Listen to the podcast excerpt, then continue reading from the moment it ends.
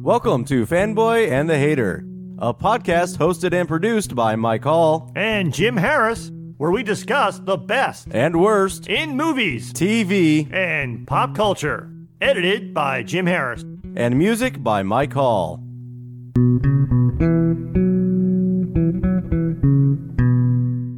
The new gods have heard our nerd cries and sent a messenger to tell us a story. Thus, Zack Snyder has bestowed upon us his Justice League, the Snyder Cut. I fucked that up. You did. And it's even scripted, and you fucked it up. Yep. You want to try that again? Nope. I kind of want to leave this whole part in there. When we release the fanboy cut, does this have to stay in? Yep, it's got to stay in. But before we jump directly to the Snyder Cut, let's go through a brief history lesson there. In 2017, Warner Brothers released Justice League, which was originally made by Zack Snyder, but heavily rewritten and reshot by Joss Whedon, which I don't know the accuracy of it, but I saw that they only actually used about 10% of Zack Snyder's original footage. I feel like it was a little bit more than that, but I could believe it. I would have to say that it has to be almost incorrect, because Zack Snyder had said that he used 0% of what Joss Whedon did in the Snyder Cut, and there's a ton of stuff that's the same in both movies. But it's similar, but not the same. We'll get to that. I would guess higher than 10%. I'd say it's probably more like 20%, but cinematographer said that he threw out 90% of Zack Snyder's footage. Oh, I guess that includes all the stuff that he didn't use at all. So, yeah, I could maybe see that. I mean, the Snyder Cut is 200% longer. Which is awesome. No, it's not. We'll get to that. So now we will call the 2017 Justice League the Josstice League, since it was, Joss Whedon that did it. And the Justice League, when it was released, it was obviously met with heavy criticism, which eventually led to a large push from the internet to see what Snyder's original vision was, because he had actually been building up to this for, a few movies. So finally, 2021, we got the Snyder Cut. Jim, let's start with what we thought about the Justice League. What did you think when the Justice League came out? Super meh. I was very underwhelmed by the Justice League, but in fairness, it's a problem that started with the Man of Steel. I mean, this goes back to DC, Warner Brothers, rushed to try to catch up with Marvel and being the success of the Marvel Cinematic Universe, especially with the Avengers. In an attempt to rush to a Justice League movie, they started a storyline with Man of Steel, continued through Batman v Superman, that took us to where we are in the Justice League. So a lot of what's wrong with the Justice League, both then and now, is what happened before, and the creative decision to try to rush to a Justice League thing. Yeah, I'll give you that. In big picture, that is 100% correct.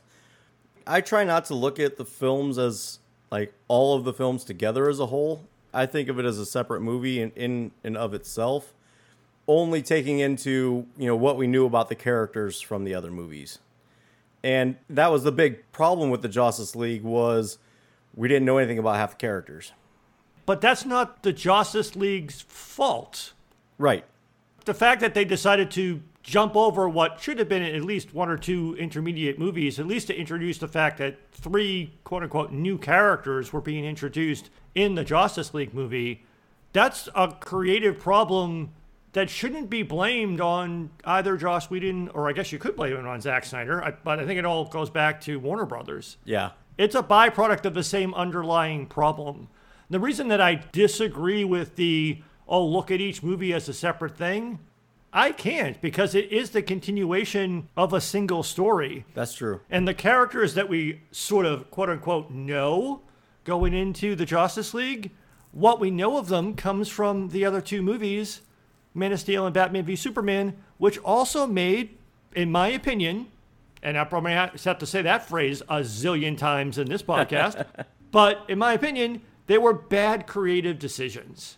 And it just snowballed into, it hurt those other two movies too. Yeah. But it definitely just hurt this movie a lot. So again, I really can't rip the movie apart because, again, I'm the story guy. There are story problems going all the way back to Man of Steel. And that's why the Snyder Cut can't fix the underlying problem of these movies. Oh, we will definitely get into that. We're definitely going to get into that. I could sit here and rip the Justice League, but again, I'm going to say the same thing about the Snyder Cut. It's the same story, and there's all sorts of fucking things wrong with it. Okay. I rewatched the Justice League in preparation for this. I also rewatched Man of Steel and the Ultimate Edition of Batman v Superman so that I could feel that I was fully prepared to engage in this discussion. I am never fucking watching any of those movies again. Jinkies. I didn't want to watch them again in the first place. I only watched them again for this podcast, and I will never return to any of them again. All right. Well, someone pissed in your cereal. Yeah, his name is Zack Snyder, and he sucks at making superhero movies. I mostly disagree, but somewhat agree. So my original thoughts on Justice League is not a great movie, obviously. There's a lot of flaws to it, but there are quite a few scenes in it that I really liked. I'm not saying it was it's like so many DC live action movies. Almost all of them are bad. It doesn't mean like every single thing about it is bad. Right. But yeah, there were some things that were well done and were good. But as a whole, there were just so many things that were wrong with the movie. That's why overall the movie's bad. I guess my final thoughts on Justice League is I can turn my brain off a little bit and watch it and just enjoy it for certain scenes. But overall, yeah, not a great movie. So moving on from that, since we both kind of agree that Justice League sucked, what about the Snyder Cut? What did you think about the Snyder Cut? Unjustifiably too long and a slightly better version of a still bad movie that is even less rewatchable. Because again, it's too fucking long. I 100% disagree with it's too long. But that's also because I like that stuff. So going back to what you said you didn't like about the Justice League, how, you know, it was too rushed. There wasn't enough there. We didn't know anything about half the characters. And that was part of the conversation and why the Snyder Cut was being pushed to be released, is because we found out that they'd cut a lot of Cyborg's storyline was the initial thing that we'd heard. And then we heard, okay, they caught some Flashes too and some of Aquaman's, because realize too, the Justice League came out before Aquaman. So we didn't know anything about Aquaman either coming into this.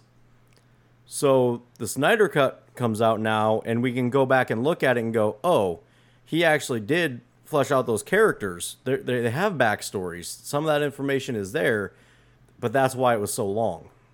I completely disagree. The additional material you're conveying upon it, a brilliance which it does not possess. Whoa, whoa, whoa, whoa. I did not say brilliant. I said it's there. It's there, but there's not much. There's a lot there for Cyborg, which we can get back to. There's a little bit of extra stuff for Aquaman and Flash, which is arguably unnecessary. But again, yes, one of the major problems with the Justice League, which is not that movie's fault, is, yes, there's three new characters introduced with a glaring lack of character development and story arc. And again, really comes back to the studio. They were telling not just Joss Whedon, but Zack Snyder, this movie has to be 2 hours long. Right. Even before Zack Snyder's family tragedy that caused him to leave the production of what we are referring to as the Justice League, he was already arguing with the studio over the length of the film. His completed principal photography and initial production work was already 4 hours long. And the studio was like, yeah, that's going to become 2 hours for the theatrical release. So he was already having that fight And then tragedy struck and he had to leave the project. Yeah. And then also, I mean, no one, not that I care about this, but a lot of stuff that Joss Whedon did was also thrown out by the studio because they were like, it's got to be 2 hours long. We don't care. 2 hours. And it is almost exactly 2 hours long. And it's like barely 2 hours long. I can't blame either Zach or Josh for that. Yeah. That's one thing I wonder when thinking about it and coming back to it is I wonder what Joss Whedon's original version was before he had to cut it down to 2 hours. Maybe that was a better version with a little more in it too. I don't know. But the thing that I only thing I want to point out is I some people are trying to state this, and I'm not saying that this is where you were going with this, but the Snyder Cut is not the movie you would have gotten in 2017 if Zack Snyder hadn't left the production. That's correct. It would have still had to go through editing because, yes, Zack, editing is a thing. And the Snyder Cut is a largely unedited thing. So I'm sorry, yeah. Is there a lot of extra stuff in there? Yeah, because it's not edited. And that does not make it better. Yeah, and shorter doesn't mean better either. I'm not saying shorter is better. I'm not even saying a 4-hour movie is bad. I fucking love the director's cuts of The Lord of the Rings, which get to 3.5 hours long. If a movie is long because it needs to be and because it's good, I'm fine with it. The Snyder Cut is unjustifiably long. Bullshit. And it's not all its own fault. It's a shitty story, and adding more to it might make it a better version, but it's still shitty. It doesn't need to be 4 hours long. It can't be cut down to two either, but again, that's not all Zach or Joss's fault. This entire project is fucked on so many levels. It's a shitty movie by anyone's cut. Completely disagree. It is not a shitty movie. Again, we're just going to have to agree to disagree. Yeah. You like it, I don't. And I'm not, and this is a basic premise of our podcast. I'm not telling you you're wrong. Yeah. I'm not telling anyone who likes it or loves it who thinks that this is a great cinematic masterpiece and one of the best superhero things ever made. I wholeheartedly disagree, but you have every right to have that opinion. It's just not mine. Yeah, that's fair. And I don't. When I'm saying that I enjoyed it, I'm not sitting here trying to say that it's a great movie. I'm not saying it's a masterpiece. I'm not saying that Zack Snyder is a legend and should be worshipped or anything like that. I'm just saying this is a much better movie than the other one, and I enjoy it a lot more than the other one. Which is such a low bar, because the other movie is pretty much universally regarded as a steaming pile of shit. So anything is going to be better than that. Well, but again, I enjoyed it, though. And so I'm saying something that I thought was enjoyable, and then this one is even more enjoyable. I remember a time before the Snyder Cut had come out that you had convinced yourself that both Batman v Superman and the Justice League were good movies, that you liked them and you enjoyed watching them. I didn't say good movies, but I do enjoy watching them. Yes. But now that you've seen the Snyder Cut, you now have no enjoyment of the Justice League. I didn't say that. I just said it's better. I just said the Snyder Cut's better. So let's jump into that. Let's go ahead and go to what's better about the Justice League than the Snyder Cut. Do you have anything? It's barely 2 hours long. That's not the only thing. It's shorter. I have one big thing that I would like to discuss because I'm not really sure which one is better or the other, but I do actually have a serious thing. But one was it's shorter. It's also, I don't want to say funnier. There's more jokes and more quips. Again, I don't know if that's good or bad. It's a lighter tone. Yeah, it kind of goes back and forth. So for me, I kind of went through, and when I rewatched both of these movies yesterday back to back and took notes, and my note taking was based on, was this better or was this worse? Okay. At least for when I watched the Justice League, and then the additional stuff was what I took notes on for the Snyder Cut. So there's a scene at the beginning of the Justice League where, Batman is fighting the criminal and he's using him as bait. That was not in the Snyder Cut. I actually really enjoyed that scene. Wow. So I put that as better. Wow. Just because I liked the way that Batman moved. I liked the way that he fought.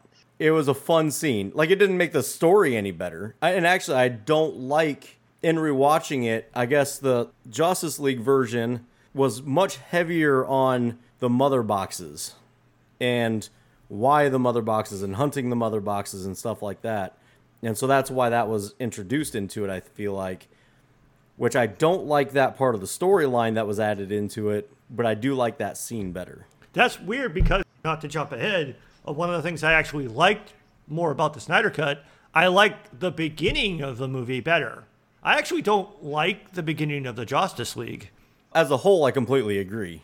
It's just that one particular scene, I just enjoyed that scene. I didn't like it.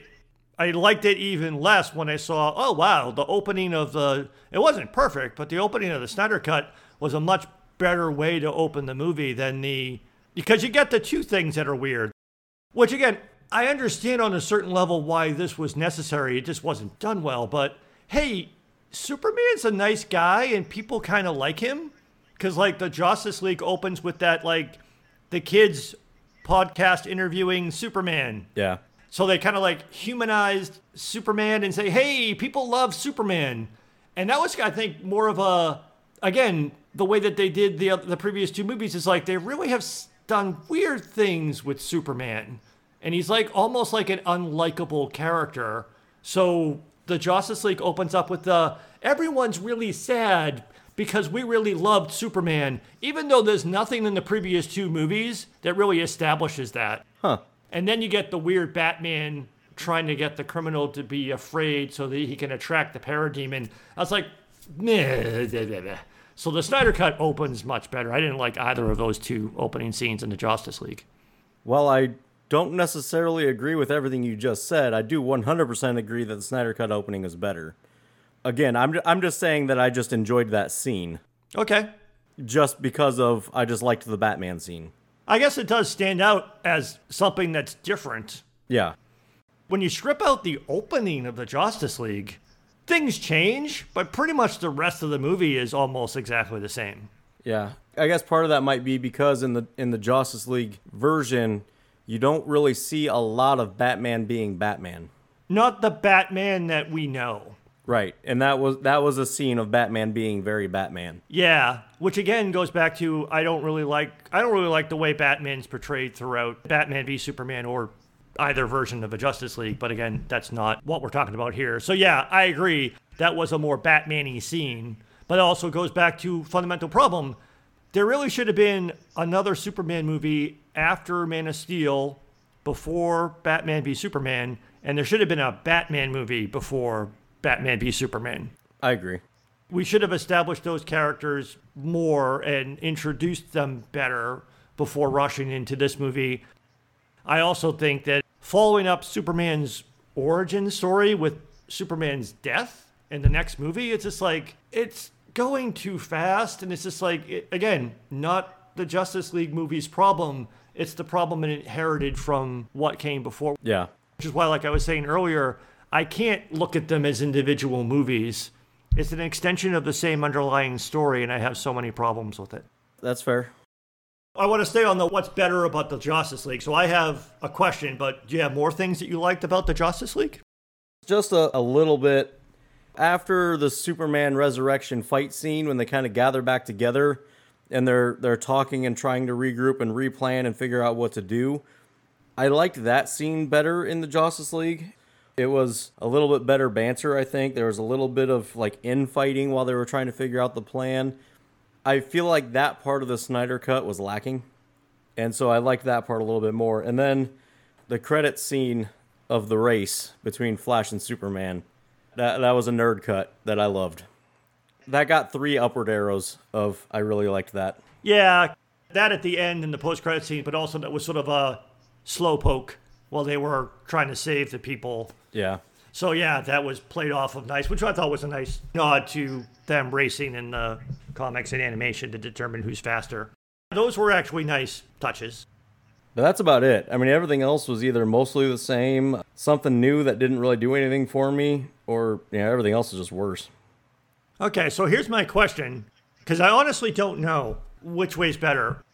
One of the things that stands out to me, because again, there's a lot of shared story between the two versions of the movie, because the same core story is exactly the same. It's told a little bit differently. But one of the pivotal scenes that is slightly different is Superman's resurrection. The discussion / debate before they do it, and then while they're doing it, and then also the immediate reaction after it happens. Those parts all around the resurrection are just slightly different.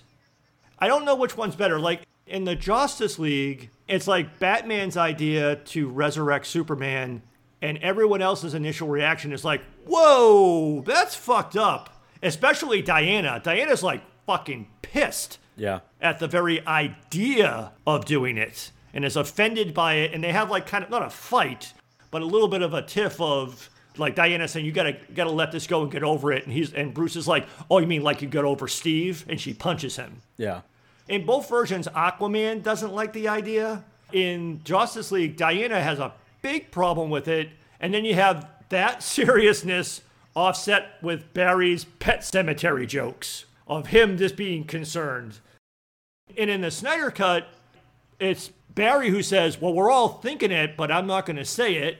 It's Cyborg who projects the picture of Superman, and everybody else talks, and it's Bruce who goes last and says, we should resurrect him. Aquaman and Diana are not thrilled with the idea, but it's not an argument like it is in the Justice League. Yeah. I don't know which is better. Did you like one way versus the other? Yeah, I prefer the Snyder Cut way. So, like you said, it's very much Diana fighting. Like, I mean, it's a fight between Diana and Bruce in the Justice League. In the Snyder Cut, it's Aquaman that's really fighting, and Diana's she's a little up. She's like, yeah, I mean, you're right. We do need him.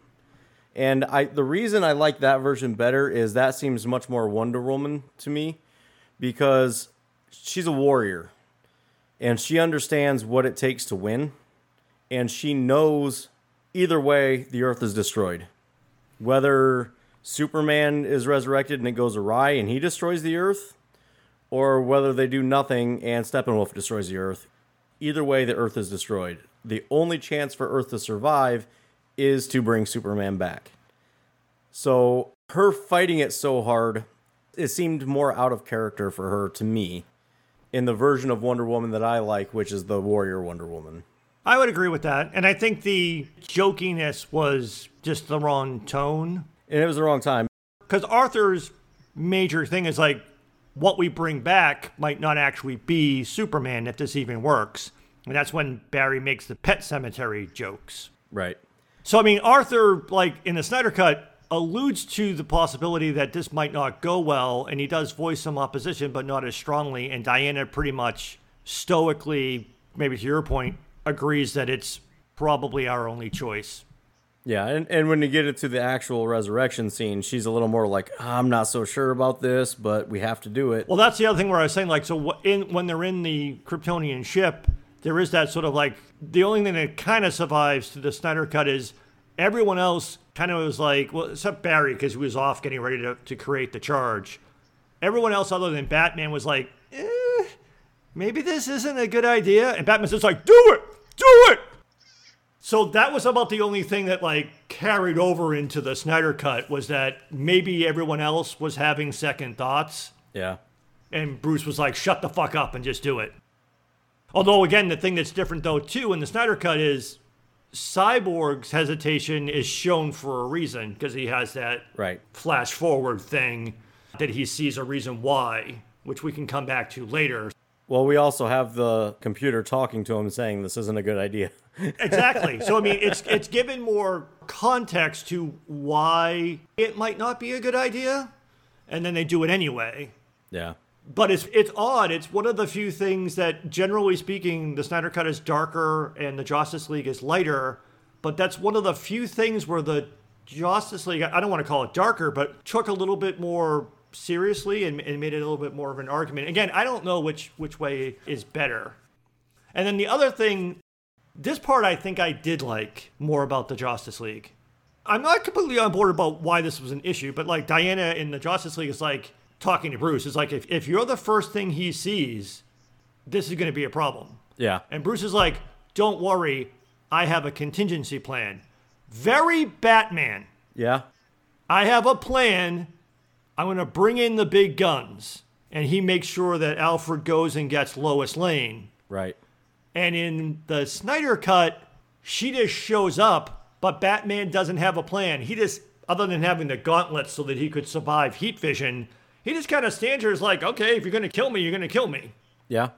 And also, I did like the callback in the Justice League version where Superman comes down and the first thing he says to Batman is, do you bleed? Right. Because that's the first thing that Batman said to Superman in Batman v Superman after Superman says, hey, don't be Batman anymore. Yeah. And as he's about to fly away, Batman's like, do you bleed? So I thought that was nice symmetry. I agree with that. And the Batman having the contingency plan of, we're going to need Lois or we're fucked. So that part, I'm fairly certain, was better. I don't know about the other parts that were slightly different. The other side of it, though, is if he'd have said that, then it would have made the part later when they're at the super farm, when he says something to Lois and she's like, oh my God, you talked. Or you spoke, sorry. Did I not before? Yeah. Which was also changed in the Justice League. It's like, you smell good. Yep. Did I not before? So he went with a joke. Right. The Justice League went with a joke. The Snyder Cut made it more sensible, where, like you said, to your point you were just making, Superman doesn't talk in the Snyder Cut until he talks to Lois. Because his mind isn't all there yet. And that was the part that's like, okay, so his mind isn't all there yet because he's having amnesia, but then why would he be mad at Batman? So that's actually one thing that was not included in the Snyder Cut version that we did get an explanation for later, was Zack Snyder was actually basing that resurrection on the Lazarus Pit, and how when you first awaken from the Lazarus Pit, when you come back from death, your soul isn't completely with you yet, so you don't really have much for memory. You just remember dying, and so you're completely crazy until your soul completely re-inhabits your body. So all it needed was a line. All it needed was a line from Batman going, wow, this is a lot like Ra's al Ghul. But I don't understand why he seemed to be singularly mad at Batman. He was not happy with, I mean, Cyborg accidentally fires a weapon at him because his defensive systems prompt it. And then the others try to corral him, so he's kind of more defensive. But when he sees Batman, he's like, wait a minute, I know you. I don't like you. Because his last memories were of Batman trying to kill him. But I would argue no.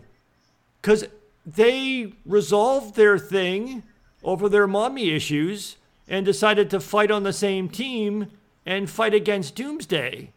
So his last memories of Batman were of him as his ally fighting against Doomsday. But again, he's not remembering everything perfectly. He's remembering bits and pieces. And what are you going to remember more? A quick semi-friendship, or this dude just tried killing me? Okay, I guess I could go with that. So, yeah, that's where I went with that anyway. Which is, again, I guess maybe more to what I was saying about I like Batman having a contingency plan in the Justice League. Yeah. They did go a little bit too far with the after Superman flies away in the Justice League. It's like, well, something's bleeding because Batman does get smacked around a bit.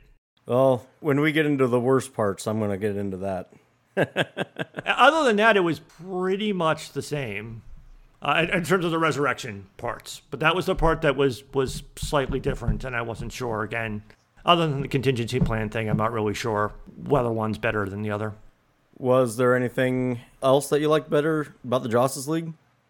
I don't think so. I mean, I guess, well, it's an unfair thing to say because I wasn't thinking this when I watched the Justice League. I watched the Justice League and the day before the Snyder Cut came out. The future stuff, the flash forward stuff, the nightmare scenario, which is in the Snyder Cut, I don't believe it in the Justice League there was anything about that stuff. No, there wasn't. So when I watched the Snyder Cut, at first I was well, not only did I not like it, but I was also confused. But in fairness, after I went back and rewatched Batman v Superman, I was like, oh, he did this before, and he's, oh, okay. So I was at first like, why the heck is this stuff in here? But it's because it was in Batman v Superman. But I can't honestly say that I liked its omission from the Justice League, because I had even forgotten that it was in Batman v Superman. Okay. See, and I've watched that movie enough times that I remembered, and I was actually very happy to see that part. Because, yeah, I might as well just say it now. When I saw that part, I was glad that it called back and showed, oh, now we're seeing another alternate timeline. Because the first one that we saw in Batman v Superman was a version of the future, and now we're seeing another version of the future. Is it a different version? Yeah, because in the Batman v Superman, I mean, they're similar. In both versions, Superman goes bad and aligns with Darkseid. Although Darkseid's not even in Josstice League. Yeah, he's mentioned, but he's not in it. But in Batman v Superman, Batman's alone. In Snyder Cut, he's got a team. But that doesn't necessarily mean that the timeline is different. I guess it is, technically. Well, but they also say something about, are you going to go back and change it again because you won't sacrifice yourself? Oh, yeah, I guess Joker, in the Snyder Cut, Joker does talk about multiple alternate timelines.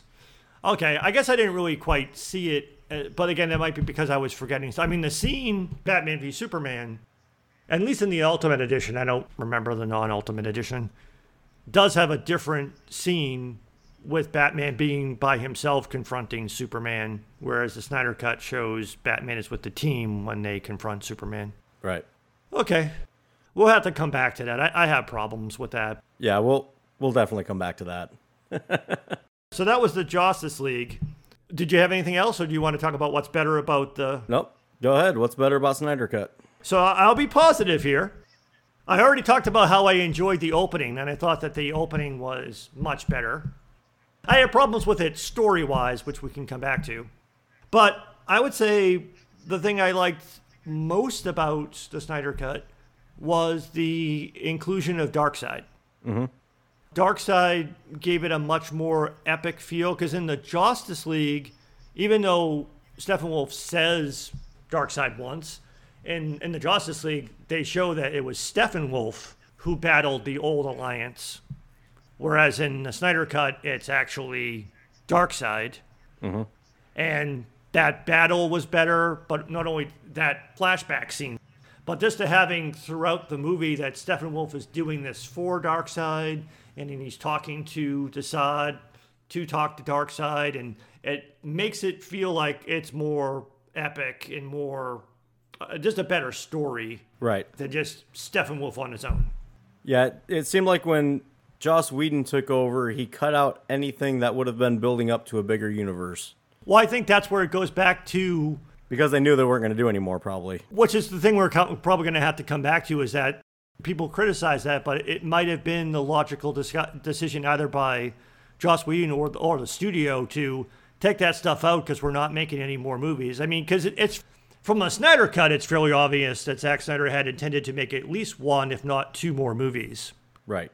And the fact that those future elements are removed from the Justice League is maybe simply because the studio was like, well, we're not making those movies, so don't bother putting any of that stuff in. But you could still, even if you didn't want to do the future stuff, the Darkseid stuff in the movie still makes the movie better. Because even if the movie ended with just, oh, Steppenwolf's corpse is thrown through the boom tube, and Darkseid's like, well, I guess we have to do this the old way, get the Armada, and it ended there, with none of the flash forward stuff, it would still be cool that at some point in the future, Darkseid's going to invade Earth. Yeah. Maybe they'll make that movie, maybe not, but having that in the movie makes the movie better.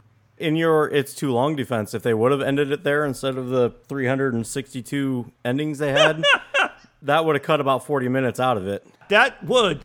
You could definitely get the Snyder Cut closer to 3 hours. Could. In part, by simply eliminating most of the future stuff.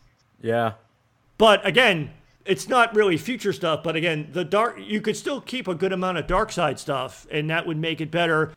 Plus also, sort of to go along with that, Steppenwolf looks fucking a hell of a lot better in the Snyder Cut. Right. Hands down. Yeah, I call him Spikenwolf in this one. Yeah. Now, again, it's a cheat because it's CGI stuff. So, I mean, they didn't have to do any reshooting. It's just sort of like change the visual effects and the CGI. But he looked pretty fucking stupid in the Justice League. Yeah. Well, you know, I'm kind of torn on that because in the books, that character is just kind of a dude with a helmet. And so I do kind of like that it just became a helmet rather than like an adaptive armor, like mind control. The mind-controlled armor thing kind of weirded me out, but it looked cooler. So I'll give it that. Was there anything else you enjoyed better? I already talked about the much better opening. It's weird to say this, but because I'm going to come back and say I didn't like it much, but there's more character development in the Snyder Cut, and the most glaring example is Cyborg. Mm-hmm. And he gets a much better backstory and a much better arc, and his story is integrated into the story of the movie much better, which probably does make the movie's story better. So I liked it, but at the same time, I don't like Cyborg. Let me clarify what I mean by that. That you're racist. No, but thank you for that. Cyborg to me, and this applies equally, again, a lot of my criticisms apply equally to both movies because they're story level criticisms. To me, Cyborg is to the Justice League what Rogue is to the first X-Men movie. A lot of people didn't like the fact that Rogue was made such an important character and got a lot of backstory and character development and a lot of screen time in the first X-Men movie. The reason for it is her character was integral to the story they decided to tell, mm-hmm. which is why she disappears after that movie. She's briefly in the second movie to take the mutant cure, and we never see her again. Mm-hmm. But my point is, Cyborg is the same thing here. Cyborg is not a founding member of the Justice League. Actually, this is based off the New 52 version where he was. Okay, I was just about to say, I don't know the comic books. I don't know all the New 52 stuff, but the Justice League that I'm familiar with from, and again, mostly it comes from animation series and movies, I think of Cyborg as Teen Titans and Young Justice. Yeah. I don't see him as a founding member of the Justice League. And the thing is if you told any other Justice League story, not having Cyborg in it, you wouldn't miss him. But because this is a Justice League story with apocalyptic technology, and especially the mother boxes, the general audience wouldn't know, but comic book nerds would be like, how can you have mother boxes without Cyborg? So the only reason he's in the movie is because of that story component. So mother boxes were around long before Cyborg. I know that they were. And I'm going to say, general audience wouldn't know the difference anyway. Yeah. I'm not saying that you needed Cyborg because there are mother boxes. My whole point is Cyborg is actually not even necessary to the story, but they decided to tell a story where they made a component of it. We need someone to interact with the mother box. Well, who would make sense to do that? Well, Cyborg does that, so let's put Cyborg in the movie. And maybe to your racial thing, maybe there was some type of, we got to put a black guy, we got to get a black person in the movie. We don't want to be told we're racist. Well, so I'm giving you somewhat of a pass since you said that you're not a comic book guy. And even I haven't read a lot of stories with Cyborg in them. But Cyborg did very quickly become an integral part of the Justice League. And a lot of the stories kind of hinged on his ability to talk to tech. So in the newer versions with heavy Cyborg and Cyborg being one of the fan favorites, this is actually 100% a standard Justice League story. I could see with contemporary technology would also make Cyborg much more popular now, which is probably why, I'm just guessing, that with New 52, why he got included in the Justice League there, because it makes sense. Probably. Him and Batman get along really well, because he can do the hacking stuff for Batman, so the Batman can focus on other things. So, like, when they're coming up with a plan and trying to figure something out, Batman's like, all right, Cyborg, I need you to do this and this and this and this, and he can just go do it. and you know Cyborg's going to be able to do it, whereas nobody else really could. Oh, yeah, and the Snyder Cut does a much better job, especially if you're not a comic book nerd, of explaining to you why Cyborg is an interesting character. Right. And, I mean, there's so much in the Snyder Cut, you almost don't need an origin story movie for Cyborg with all of the stuff that was put into the Justice League. I would still be interested in seeing a Cyborg movie. I like the character, I just don't associate him with the Justice League. So on the one level... yeah, it's great that there's a lot of additional character development for him, but for me, my opinion, it doesn't really add anything to the movie. Huh. Yeah, I know, a lot of great family dynamics with his mom and his dad, but the payoff at the end of the movie to me felt flat. The entire movie, again, both versions, incredibly anticlimactic ending. As interesting as all of the extra stuff that was done, which is definitely a much better treatment of the character than in the Justice League, I don't really feel like it was that necessary. Because ultimately it doesn't, again, the story still unfolds and ends the same way, excluding the future stuff. So yeah, it was a nice ad, but it doesn't really add much to the movie for me. Okay, well, but again, you tend to hyper-focus on story. I'm big on story, and most of my problems, not just with these movies, but going back to the previous movies, is around story. So, yeah. Yeah. So I liked it, but I also don't like it. Fair. I would say for me, I actually, I could go through individual, throughout the whole movie and pick a bunch of stuff out. But basically, it all sums up to, I love that this movie is so much longer because it's able to actually dive into the things that felt rushed in Justice League. Especially the character of Cyborg, where we know nothing about him in Justice League. In this one, we, like you said, we don't really need any kind of other movie to explain him. He's explained, and this is almost a Cyborg movie with the Justice League in it. It is, and again, if it wasn't such a long movie, and it maybe was a different story, I mean, some people have said, oh, it added some heart and some emotion and some family stuff to the movie. It's like, yeah, but it's lost in the middle of the rest of a 4-hour movie. It's weird because, I mean, all of the new characters got shortchanged, but the weirdest thing is that Cyborg arguably needed the most and got the least in Justice League. Because even if you don't know shit about the comics, people have heard of Wonder Woman, Aquaman, and The Flash. The general audience especially was like, who the fuck is Cyborg? Right. So it's weird that the character who the general audience probably needed the most help with got next to nothing in Justice League. So it is great, especially for the general audience, that Cyborg got so much in the Snyder Cut. Yeah, again, I like that they expanded on all that. They tell us more about the characters. They explain the powers better. Like even that added Flash scene. Yeah, it didn't do anything for the story, but it helped you understand the Flash's powers and his heart. It did, but again, there's going to be a Flash movie. Same thing, there's a little bit of extra stuff with Aquaman, but there was an Aquaman movie after it. It doesn't, again, and what you just said, which is what I was going to say, is it doesn't add anything to the story. It's not necessary. But it doesn't have to be necessary. It's just, it's enjoyable, and it makes it better. It enhances. It does, but not when it's a 4-hour movie. You know what? Whenever I hear that it's too long, I immediately discredit anything after that because it's broken up into 6 parts. You can watch it like a series. It was originally supposed to be put on HBO Max as a limited series and as a movie. You could watch it either way, yeah, with the intention that it would be a movie in theaters.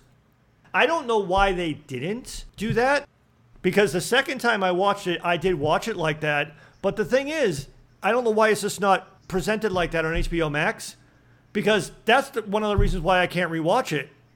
I don't want to have to fast forward through 2.5 hours to get to something I would like to see.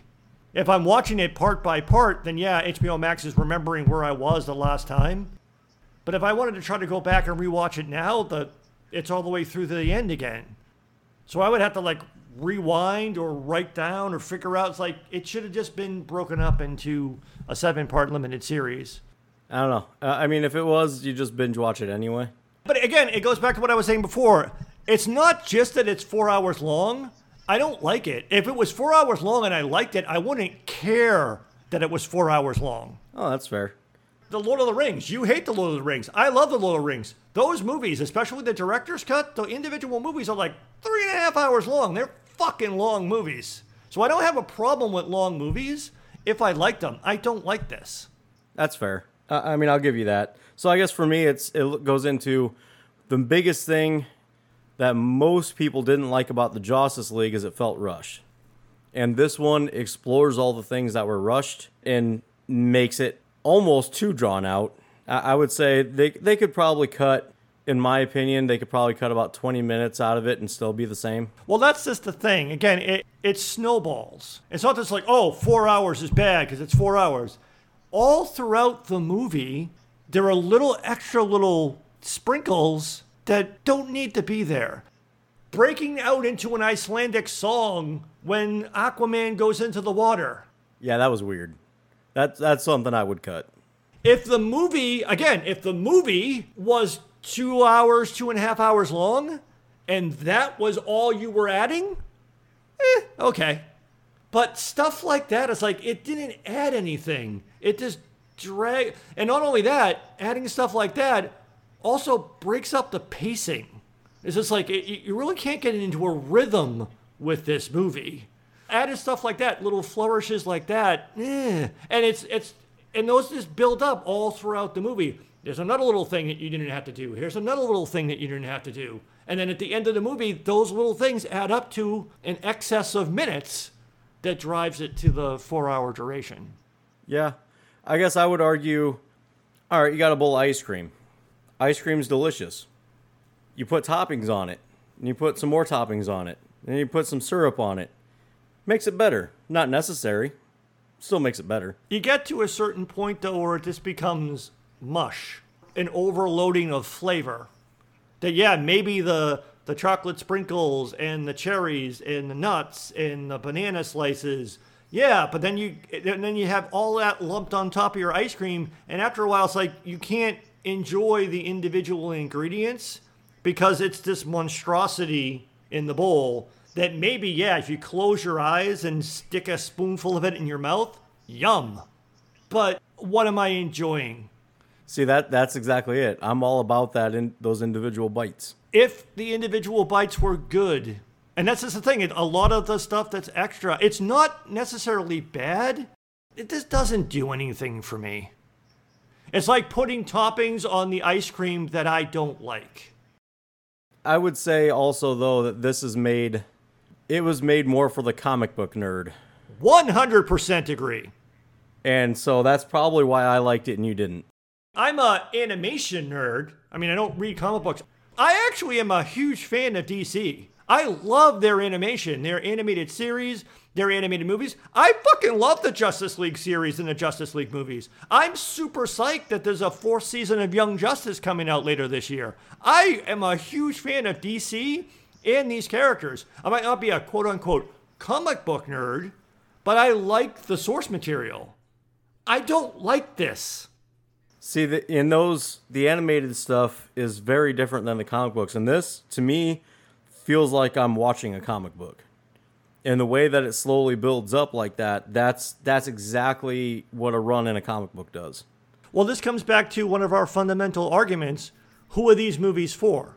And this one is for a comic book. Yeah, this for sure. Right, and that's what I mean, what I was saying earlier. This would not have been, in no way would this have ever been the actual original theatrical release. Right. You will be able to see this movie in a theater once pandemic restrictions are lifted. But this would never have been the theatrical release of any movie studio. Yeah, you're not wrong there, but that's kind of irrelevant in the fact that we do have this, and I do like this better. I'm not saying that I would have liked the Snyder version of Justice League in 2017 better than the Justice League version. I don't know. I haven't seen that one. I'd imagine I probably would have been just as disappointed in it and just enjoyed certain scenes in it, just like I did Justice League, because it would have been compressed. But this one, I feel, is a much better movie because it explores so much more. And it is very much set up like, okay, we're going to look at this section, and then we're going to go over to this run and look at this section, then we're going to go over to this run and look at this section, and eventually it's going to culminate into the end of the bigger story.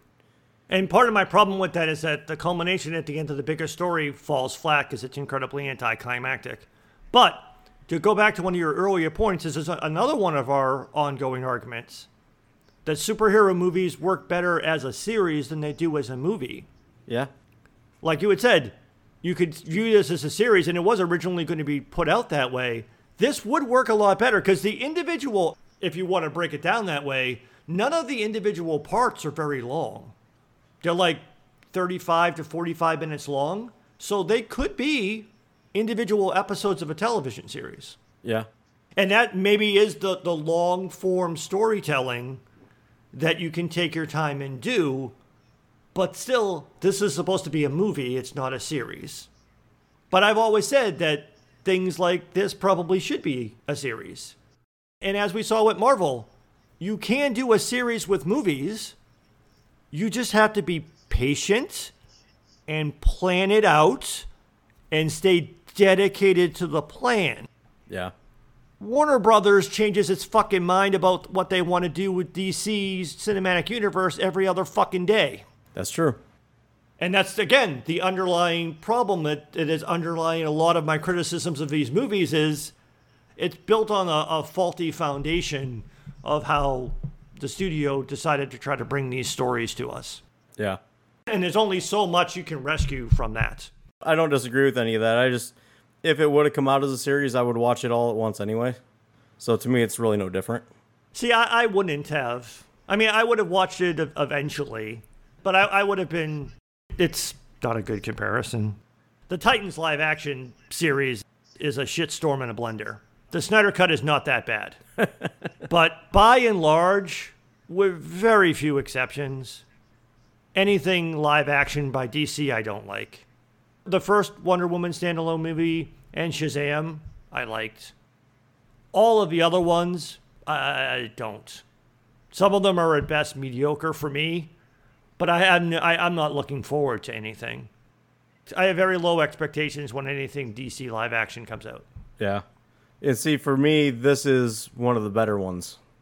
And I would actually put this over Wonder Woman. This is a better superhero movie. Wonder Woman is a better general movie.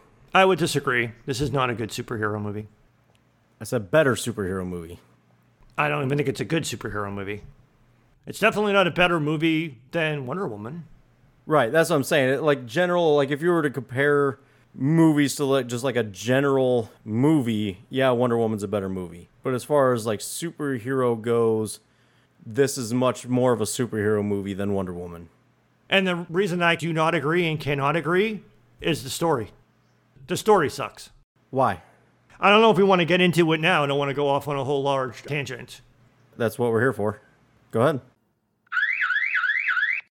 Warning. A 4-minute nerd rage battle is about to begin.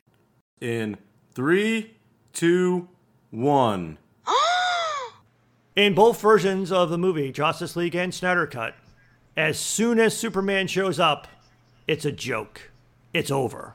Yeah, that's how all these stories are. It's one of the fundamental problems with Superman as a character, as you and Reese had discussed in our Superman episode. Yeah. But the problem with that story is we just spent, at the time that this happens in the Snyder Cut, 3 hours of, oh my God, this is incredible threat. We're all going to die. There's nothing we can all do about it. Oh, Superman's here. It's over. It's not just over. It is laughably over ridiculously quick. So what the story of this movie is showing and these three movies is you don't need the Justice League. You just need the Superman. Because if you don't have the Superman, because he is dead or evil, then it doesn't fucking matter how many heroes you put together, you lose. How is that a good story? It's not. And that's not the Justice League. I would argue... Sorry, I wanted to yell too. I would argue that this is perfectly exactly what Justice League is. For some reason, Superman's not there. They're trying to figure out a way of going about it. They realize in this one that the only way they're going to win is if Superman is with them. So they have to find a way to bring Superman back. But then even when they bring Superman back, they don't know if he's going to be there for the fight. So they got to go in and do everything they possibly can And it isn't even Superman that saves them. It's Flash. Because in all reality, they fucking lose until Flash reverses time to save the day. Which is also fucking stupid. It is not. Fuck you, hater. He spends the entire fight running around in circles and circles and circles and circles. I gotta build up this charge. I gotta build up this charge. I gotta build up this charge. Gets shot in the leg. Loses all of that energy. And then when they lose and the explosion happens from a fucking standstill in a short sprint, he runs fast enough to fucking reverse time? That is not good storytelling. That is lazy fucking writing, and it's a shitty fucking story that we waited 3.5 hours to see, and it was fucking anticlimactically fucking stupid. Shitty story, shitty movie. Again, classic storytelling for superheroes. No, it's not. I have watched a lot of superhero stuff. This sucks. I've read the damn comics. Oh, because I haven't read comics. So basically what you're telling me is I shouldn't read comics because comics fucking suck. No. I have seen a lot of animation stories and they're fucking amazing. This sucks. So if you're trying to tell me this is what comic books are like, well, I'm glad I don't read comic books. What I'm trying to tell you is that is regularly what happens in the comic books, is something like that tends to happen. And I really feel like you miss a lot of the small details there. He was running around in circles. He was trying to build up and get just the right amount of energy. I hate that. Oh, you missed the wrong details. Go ahead. He was running around in circles to get just the right amount of energy that's actually going to work. He knew if he went too fast, then he was going to fuck with time, which would break his number one rule because he's seen what that fucks things up. And he wasn't going to be running for that long, but it was taking Cyborg longer than they initially thought. So he was trying to just maintain that until Cyborg was ready. He was trying to be ready when he was needed to build up the charge. Now, when he went back and he did quickly, very quickly build up the speed to reverse time. We don't really necessarily know how long it took him. Remember, that entire scene went a while when he was talking to his dad and he was hearing things and stuff like that. He might have been running for a little while before he actually built up to that speed. Yes, because super speed is best shown in slow motion. I don't even know where we're at anymore. I don't know either. I needed to stop yelling, though. I got extra yelly there. Sorry about that. Yeah, I was getting kind of tired of being yelled at. And I broke my clipboard. Oh. Sorry, clipboard. So what are some of the other things that you thought were better about Snyder Cut? There were actually quite a few things that I actually liked better about Snyder Cut. Again, I liked that they dived into the stuff. I actually liked that it was not as jokey. One of my big problems, I guess I'm just going to kind of blend this into what's worse about the Justice League, was they forced in the jokes. They took what was a darker world in a much more serious storyline, and then they pried a bunch of jokes in that didn't really fit with the characters, and that drove me nuts. And I'm not saying that they weren't funny, but it took away from the movie. And I like that this one, it had a couple of jokes in it, but they didn't make the characters jokes. And I guess along with that, I guess the characters fit better for the characters the way I know them. And like one of the things too that I liked, you had actually mentioned before that they had made Superman a much more serious and, less hopeful character. But then when he comes into the fight on this one, he was much more upbeat. And there's even one point where he was actually smiling, when he dodges the swing from Steppenwolf, and he just kind of smiles a little bit because he knows that they're going to win now. And I see what you're saying about it was absolutely completely over at that point. And yeah, it was. That was the point of bringing Superman into it. Every single one of the superpowered Justice League members had gotten in good shots on Steppenwolf, but none of them could really keep him down. And even Superman beating on him wasn't keeping him down. He still kept coming. So I guess I liked the way they did that fight better. I liked how they made Steppenwolf threatening, but not overall threatening, But then they also showed how devastatingly scared of Darkseid Steppenwolf was, which really boosts up the power of Darkseid to that ending when Wonder Woman was the one that decapitated him, and then Darkseid just crushes his head under his foot like nothing had happened. I just think that overall, all of that was much more enjoyable. Yeah, it was definitely better characterization with Steppenwolf and letting Diana be the one who decapitated him, since he was talking shit about Amazons throughout most of both movies, was definitely an improvement. The final fight, as anticlimactic as it was definitely better in the Snyder Cut. And I also agree that the Josstice League is too jokey and too quippy. Yeah. Again, like I said, it's not that it's not funny, but it's just like, it's too light and too lighthearted. And it's a stark contrast to the dark tone of the Snyder Cut, but the dark tone of the Snyder Cut seems more appropriate for the story that's being told. Yeah. Shouldn't have been that funny. Also, that's the other thing that made the final fight in Superman showing up worse than the Josstice League, because like he shows up in Josstice League, beats up Steppenwolf, leaves, then comes back. It's like, oh, you guys still fighting? Haven't you won yet? So it's like almost derisive. Whereas, yeah, he shows up at the very end at the Snyder Cut and he stays there until the end of the fight. Yeah. Because that's the other thing, too, where the Justice League was trying to do, I don't know, was it human interest or human victim? Like the whole idea that there were people living near the reactor that Flash and Superman had to go save. Yeah.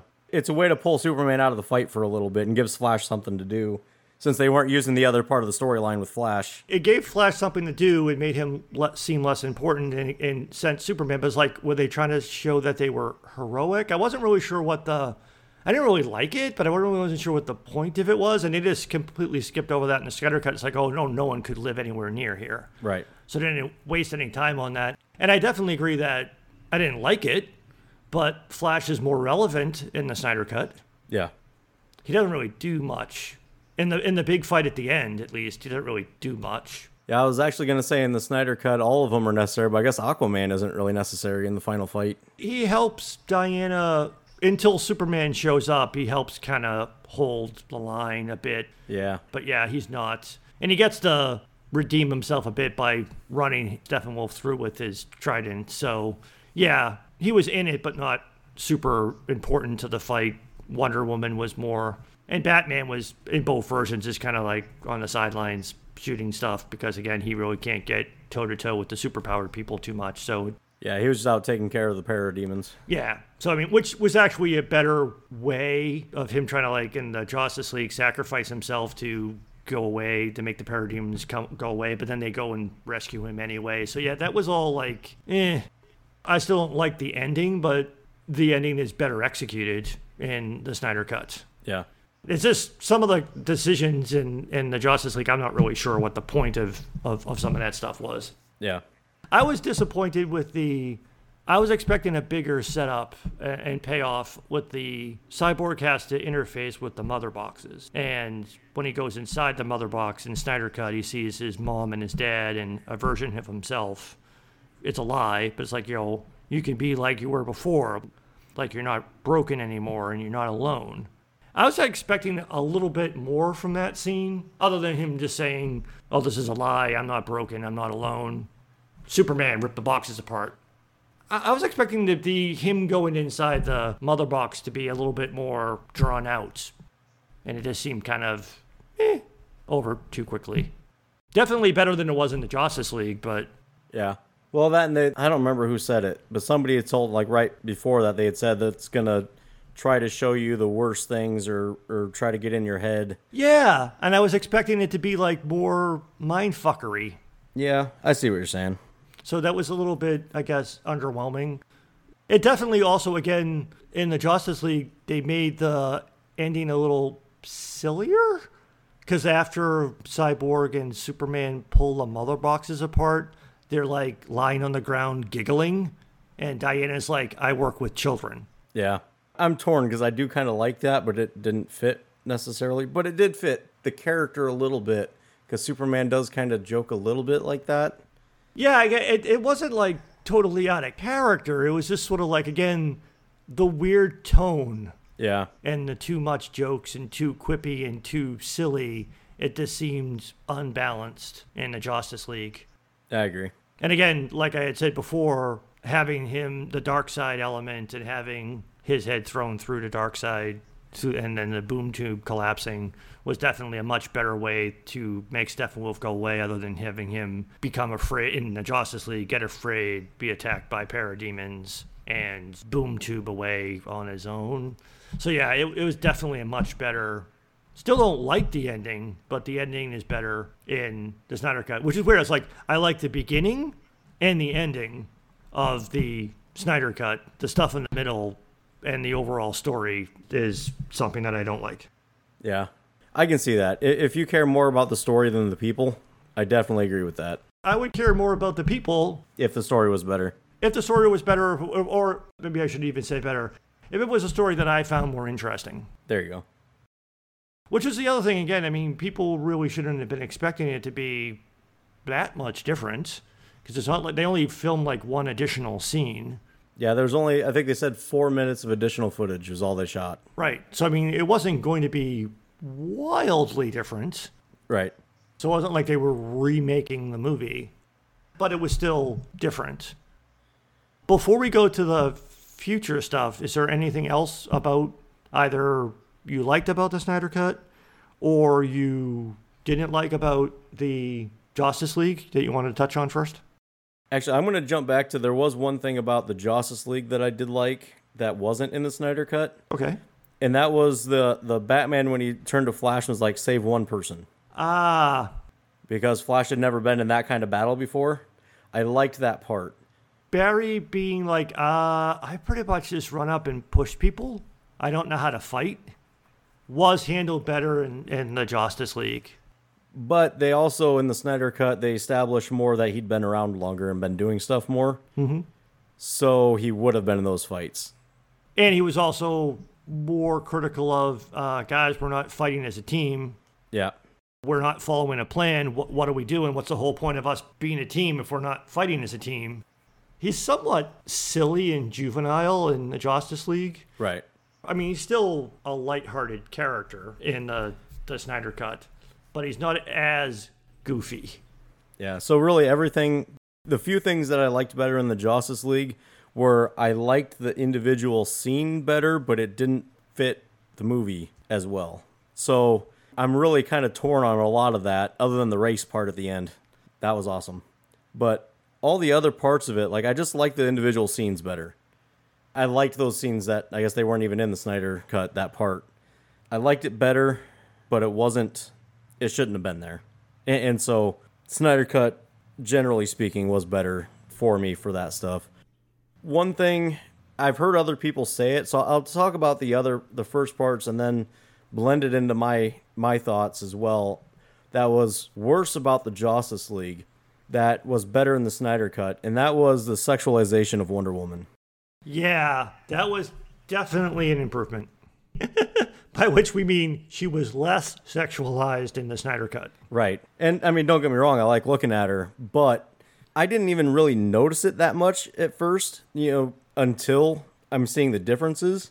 The things that most people are pointing out is there's a lot of shots in the Justice League where he just seems to unnecessarily linger on the parts of Wonder Woman, especially her ass. In a lot of those scenes, where in the Snyder Cut, it's even cropped out, which may have been done because of the backlash, and maybe Snyder cropped it out on purpose that way. Well, also, not just her ass, her breasts, too. Yeah. There's a unnecessarily skimpy outfit that Diana wears when she's hanging out with the boys. Yeah. She's still wearing the outfit in Snyder Cut, but in the Justice League, it's like the Diana cam, and you're basically just staring at the camera is making you stare at Diana and her body throughout all of the interactions with the rest of the team members. And that is definitely downplayed tremendously in the Snyder Cut. But the other part that I noticed, but I didn't really notice about the Justice League is everybody but Cyborg seems to be like trying to date her in the Justice League. And that's mostly like, other than like one comment from Flash when he first meets her, none of that's there in the Snyder Cut. Yeah, other than Flash asking Cyborg, do you think she'd be into younger guys? And Cyborg's like, she's 5,000 years old. Everybody's a younger guy. Yeah. In the Justice League, towards the beginning, Batman's saying something, and Alfred is basically hinting at, oh, you should be asking her out, or you must be really interested in her type stuff. And then the Flash stuff, and then the additional Flash stuff, like when they fell and he landed on her boobs. Yep. Stuff like that. And then the scene with Aquaman sitting on the lasso, talking about how pretty she was. Yeah. Which, again, was silly. It was entertaining, but it didn't fit. Yeah. Again, wrong tone, too jokey, too quippy. Right. I'm kind of torn on it as well, because how would guys react to Wonder Woman, who was supposed to be like one of the most beautiful women anybody's ever seen? They would probably act that way and think those things and say some of those things. Which is why, again, I wish we could have gotten another female character. Like, I would have loved to have seen a Hawk Girl. Yeah. And following up on one of my earlier points, instead of Cyborg, I would have loved to have seen the John Stewart Green Lantern. Not only to get a black character, but also because I love Green Lanterns. Yeah. I don't know if instead of. But definitely another female character was needed beyond just Diana. Yeah, I agree with that. I don't know. I like Cyborg being in this, but I do agree there should have been a Lantern. Like, we briefly see a Lantern in the flashback of the first fight with Darkseid, where the Lantern gets killed and Darkseid reaches for his ring. Yeah. Since we're speaking of other characters, one of the things I didn't like, and I wanted to see what your perspective on this was, the Martian Manhunter. It felt forced. It also felt creepy. The nice scene between Martha Kent and Lois Lane turns creepy as fuck to me when it turns out that actually wasn't Martha, that was John Jones. Yeah. I don't understand why that was necessary. I love the Martian Manhunter. If you're going to put him in it for a reason and have him do something. But my immediate reaction was, that guy was the Martian Manhunter the entire time? Because he's in the other two movies, Man of Steel and Batman v Superman. So if that's still the Martian Manhunter, why didn't he intervene in the other two movies? I agree with that. So I was confused by this. Like, I like the Martian Manhunter, but it's like making that character, I guess you could argue, well, maybe he didn't start to take on the persona or the appearance of that guy until the Justice League, which only makes things more confusing. In Man of Steel, the Kryptonians are trying to terraform the planet, which will kill everyone on Earth. Maybe he didn't care because he would survive. But Superman has to go take out the world engine in the Indian Ocean and fight the Kryptonians in Metropolis. Wouldn't it have been nice if the Martian was like, hey, I'm the Martian Manhunter. I'll go to the Indian Ocean and deal with the world engine because it won't affect me. You stay here in Metropolis and take out the Kryptonians. Yeah. Instead, he just decides to stay on the sidelines. And then in Batman v Superman, doesn't get involved in that big battle either.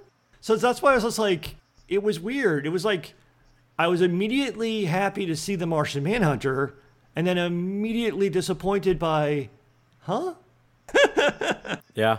Because, again, like the character, don't like the story. I do like that he at least came back and was like, hey, I'm willing to help now at the end. It almost would have been better if that was his only scene.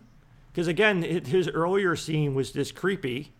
Him coming back at the end and saying, I'm here to help. Because then he just appears as the Martian Manhunter. It's the same actor's voice, so you might have been able to guess. Yeah. But he doesn't appear as him. And then Bruce's reaction is kind of like our reaction. It's like, oh, okay. I guess that guy's around now. See you later, I guess.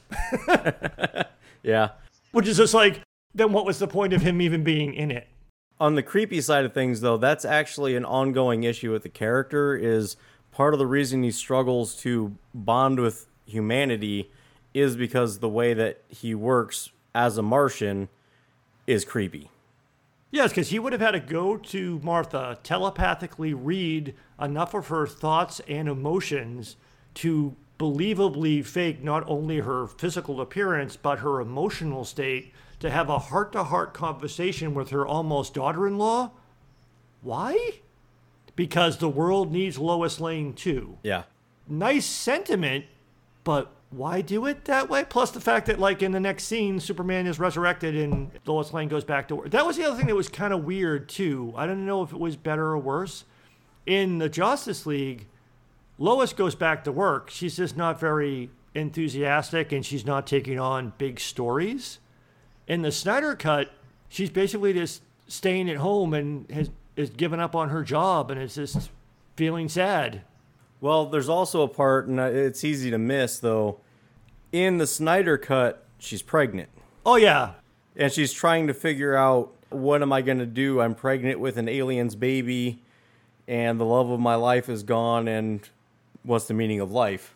They only alluded to the ring, but not the pregnancy test in Justice League. Right. Which is interesting, but then it kind of gets dropped.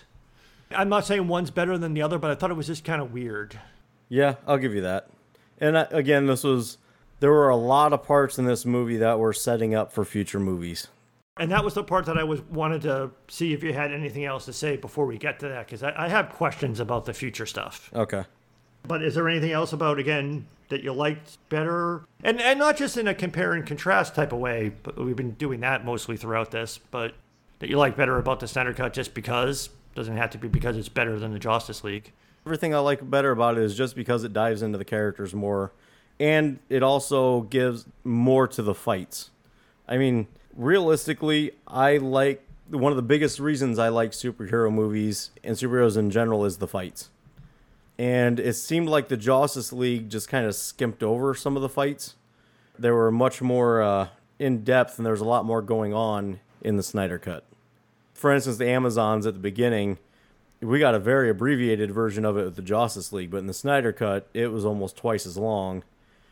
And it showed, to me anyways, it showed that the Amazons put up a better fight against Steppenwolf. In the Justice League, he just trounced them. But in the Snyder Cut, they actually held him back and slowed him down and put up a fight. Yeah, it was better in the Snyder Cut. Also, the whole concept of locking them in made more sense in the Snyder Cut. That was kind of just confusing. It went by really quick, and it was kind of confusing to me in the Justice League. It's just like, there's a skylight. But it was a whole thing. It's like, it wasn't just like sealing them in. It was also collapsing them down into the sea. Right. So it was a much more fail-safe, something's gone wrong, we need to do something about this thing. So it was allowed to breathe a bit more and make more sense in the Snyder Cut. And again, also using them for the fear thing was better. Because in the Snyder Cut, Steppenwolf's like, I'm here to bathe in your fear. Diana's mom's like, Amazons, show them your fear. And they all scream, we have no fear. That was cool. Yeah, that was. To your point, when they went to seal him in and then he immediately jumped out in the Justice League, I'm like, well, that did a lot of good. You just sacrificed a bunch of your people for nothing. Yeah, I mean, he still gets out in the Snyder Cut. Yeah. But it made more sense why that would even be like a fail-safe type of thing. Like, maybe I just misunderstood. Like, in the Justice League, I thought that maybe it was Steppenwolf that made it collapse into the sea. It wasn't, like, part of the whole failsafe. And I actually maybe also thought, Steppenwolf just flew out the skylight. In the Justice League, I don't even remember seeing it fall into the sea at all. I think it just fell off the cliff, and then they come up over the edge just to make it seem dramatic. But I don't think we got the actual watching it fall into the sea. But again, in the Snyder Cut, it was much more of a, okay, they're burying him. They know he's going to get out, but this is giving them a chance to try to hide it. Right, yeah. Buy them some time to get away. Yeah, exactly. And to get their army together. Yes, exactly, because they want to get the legions together and also showing the heroic sacrifice that the Amazonian warriors were willing to do. Right. So I guess to move on for time's sake, was there anything worse about the Snyder Cut? Mostly, again, it's the same underlying story. So that's largely why I still don't like it. And again, a lot of the extra stuff I still think could have been edited down more. But taken in individual pieces, there were definitely things that were... It's a better movie than Justice League. It's just still not a movie that I like, though. That's fair. for me, the Snyder Cut, it had all the same scenes that I liked watching in the Justice League, but more and better. So, yeah, there really isn't much I disliked. I will agree there's a little bit too much of that slow motion. I do like that they show speed that way, but they did a little too much, I feel like. It wasn't even just the speed. They used slow motion in a lot of the fight sequences. Yeah. Not even just the stuff surrounding the Flash. Well, but you got to remember, Superman and Wonder Woman also have speed. That's why they're slowed down too, but... The Wonder Woman bank scene was better. It's weird that it was better because it's almost exactly the same, but somehow better. Very, very minor differences in dialogue and the fact that she's also much more brutal in taking them down, mm-hmm. which she had to be because it was a very short time clock, and the fact that she kills the leader with her blast from her bracelets. So it's a more brutal ending to the fight. Well, she killed all of them. I mean, she threw one against the wall and his head blew up on the wall, and yeah. was much more bloody and brutal. Yeah. And then the thing at the end of telling the girl that she could be whatever she wants to be. So again, yeah, like you said, there's very few differences between the two, but somehow the Snyder Cut is better. Yep. And it was bad in both movies, but as impressive as the Amazons were, the Atlanteans were far less so in defending their Mother Box, but it was also to set up some of the reasons for that were given. They get picked up in the Aquaman movie, right? Because King Orin didn't want to dedicate the resources necessary to defend the Mother Box, right? Which would have made Aquaman a little bit better because it would have set that up a little bit. But we're not here to talk about that movie. Yeah. But otherwise, I mean, there wasn't really much that I disliked more about the Snyder Cut. The length of it. I understand the arguments about the length of it. It doesn't bother me at all, but I will say on my third time watching it, I spaced out a little bit. I got sidetracked doing other things and missed parts. So I do understand it. But the first time watching it, I was all in for the whole 4 hours. I could see that. I had a hard time. I watched it all the way through the first time, but it took me 7 hours to watch it. And then the second time I watched it like it was a series. I watched it over the course of like 5 or 6 days, watching one part at a time. So it took me a week to do the second, to do the rewatch. I did the full first watch on the same day, but it was a long day. Yeah, I think it was came out on a Thursday. I took off work early so I could watch it that Thursday, and then I watched the first half of it with a friend Friday night, the second half Saturday night, and then I watched the whole thing all at once again the following Saturday. I just can't. It's not going to get better for me. And I understand that. It's just, again, for me, it's the superhero scenes. I know that you like the characters, but I'm probably much more obsessed with the characters than you are. Oh, I would say that's true. I'm a fan. I'm not a fan at the deep level that you are. So, like, if this was something like a Doctor Who characters where I like them, but I'm not really into them, I would have been bored out of my mind. Or again, like I've said multiple times, you hate the Lord of the Rings movies. Yeah. Those movies, and again, if you don't like the material or you don't get into the story, those movies feel like a punishment to watch. And that's what this movie felt like to me at times, was a punishment. Because again, I'm not into the story. I'm not into this version of the characters. It probably doesn't help the fact that I like DC animated movies. And DC animated movies are barely more than 1 hour long. Yeah. They tell great stories in a short period of time. Yeah. But they also don't have to flush out characters and explain characters. They're already pretty set. No, but even when even in our like Damian Wayne episode, we talked about like 6 animated films. We focused on one aspect of them, but I don't mind watching lots of them if I get into the characters and I get into the story. Yeah. So can we talk about the future stuff? Yep. Okay. What you got?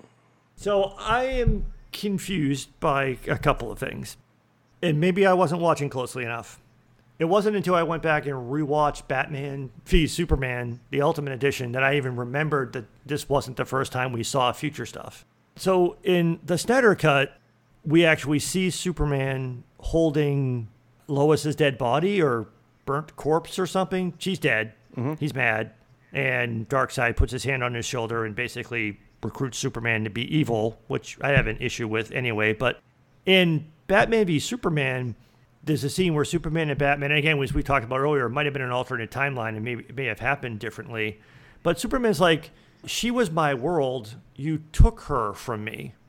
As if Lois Lane's death was the direct or indirect fault of Batman? Did I miss how? No, they don't explain how. But it is implied that it's Bruce's fault? Yes, and in the Snyder Cut version, again, going back to one of the things that Joker said about, it's because you're not able to sacrifice yourself, implying that he keeps making the decision that causes Lois Lane to die rather than himself. At least that's the way I took it. That decision is what basically just pisses Superman off enough that, sure, he'll join. And a lot of the storylines that involve Darkseid and Superman and stuff, Darkseid keeps trying to control Superman. And he does have mind control, I don't want to say abilities, but like technology. And so a lot of the stories is he's recognizing if he can get Superman on his side, it's over. Like, every world will fall to him. And so that's one of his goals. So it kind of makes sense with that knowledge.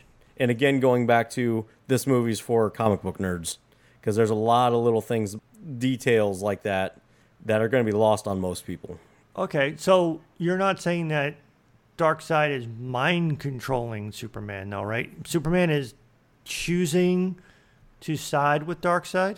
He submits to Darkseid, I think. Because Lois is dead and he blames Bruce, and therefore he will help Darkseid destroy the Earth and kill the other heroes. Yes, because Lois is his link to humanity. Is that characteristic? It seemed like an oversimplification of Superman to me. That so if you take away Lois, then he's not a hero. He doesn't care about humanity and Earth. That's a question, not a statement. Right. It's not really characteristic of Superman most of the time, but it is characteristic of this Superman. Because remember, in Man of Steel, and even in Batman v Superman, if I remember right, it's been a while since I've watched them, to be honest. He's really struggling to connect with humanity. And it wasn't until he got involved with Lois that he really started breaking out and becoming Superman. Well, that's the way that they decided to play the character in these movies. And that was one of the things I didn't quite like. Because in Man of Steel, Earth actually meets General Zod before they meet Superman. Because General Zod basically says, one of my kind is hiding on your planet. You will deliver him to me or there will be consequences. So the world basically becomes aware that there are these aliens who are threatening to destroy us. And initially the military views Superman as a threat. There's a giant fight and thousands of humans die. And the one alien who survives is a good guy. And that's actually plays into, they set that up for why Bruce hates Superman, that they carry into the next movie, because they never really, I mean, Lois was like reporting on Clark doing good deeds, but hiding who he was. So he had some good nature to him, but it's like, there wasn't a lot of time spent in either Man of Steel, or even for that matter, Batman v Superman, to show Superman as actually being a hero and really caring about humanity. Yeah, I'll give you that. But there was, again, that was part of the rushed part of it, though. Well, that's what I'm going back to the thing I mentioned that my underlying problem with the story is because, again, they jumped over, like I said, General Zod was like one of the first major challenges for Superman. So to put him as the bad guy in his origin story movie, while also making his origin story movie contain even that weird line that I think even Reese had pointed out in the Superman episode that seemed uncharacteristic, that even Jonathan Kent is like, maybe you just let people die. You don't need to be a hero. Yeah. Which seemed very uncharacteristic. And there were times where even Superman's like, well, maybe I don't need to be a hero. Even the implication that even Jonathan Kent is like, maybe you're a bad guy. We don't know. You could be a good guy. You could be a bad guy. You could be nothing. It was just weird. And then in Batman v Superman, there's a little bit of Superman's kind of a hero. Unless Lois is involved, in which case, again, Lex Luthor was fucking with everybody and making it seem like Superman was killing people when he wasn't. Then there was that whole blow up the Capitol building and make it look like Superman didn't care. And then Superman dies, and then the world's supposed to be sad for a hero that they never really established as a hero. Well, but that's what I mean about the rush, was at the beginning of Batman v Superman, they did kind of have a montage of him doing heroic things and people worshiping him, but they didn't really show it.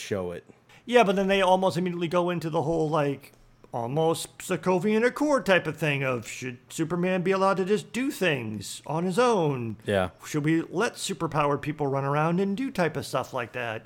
Which also just seemed, I don't know, it just seemed weird to me that Batman would have such a negative reaction to a superpowered person when he's fought a cavalcade of villains that obviously are on Superman's level. There was also the first Suicide Squad movie that showed in the aftermath of Superman's death, they put together a squad of supervillains. So, I mean, there are other superpowered people. My point is they kind of like set it up like, especially in Man of Steel, that no one knows what a superhero is. Superman's the first superhero we've ever seen. It's like, that's not true. So it's this, again, part of the rushed story is it's like, I just couldn't get into it. And then it's immediately the next movie where we kill him. So it's just like, again, it was just rushed. And again, the whole idea of not founding the Justice League first and then have some of these major events come down the line. Everything just happens too much all at once, and that's why I start to get disinterested in the story, because it just doesn't seem to pull in that direction. And it would go right from, again, Superman is dead, Superman is resurrected, and then Superman betrays us and becomes evil by siding with Darkseid when he comes to destroy the planet because Lois is dead.